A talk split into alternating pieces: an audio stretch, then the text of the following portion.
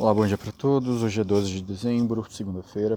As bolsas começam a semana em queda, muito por conta da agenda dos próximos dias que é bem carregada. A gente vai ter decisão de juros nos Estados Unidos, decisão de juros do Banco Central Europeu e Banco da Inglaterra na quinta, Estados Unidos na quarta. A própria quarta-feira tem vendas varejo, produção industrial, mercado de trabalho na China.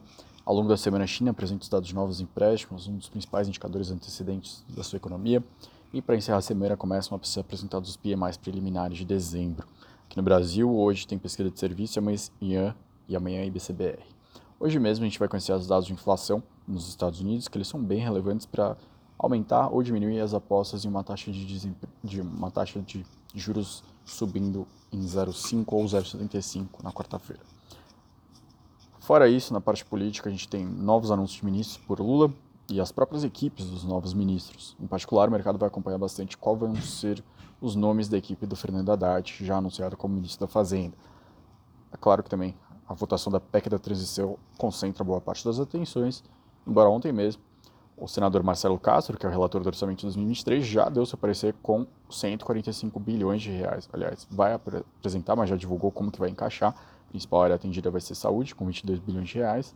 Minha Casa Minha Vida sobe de 34 milhões para 10 bilhões de reais.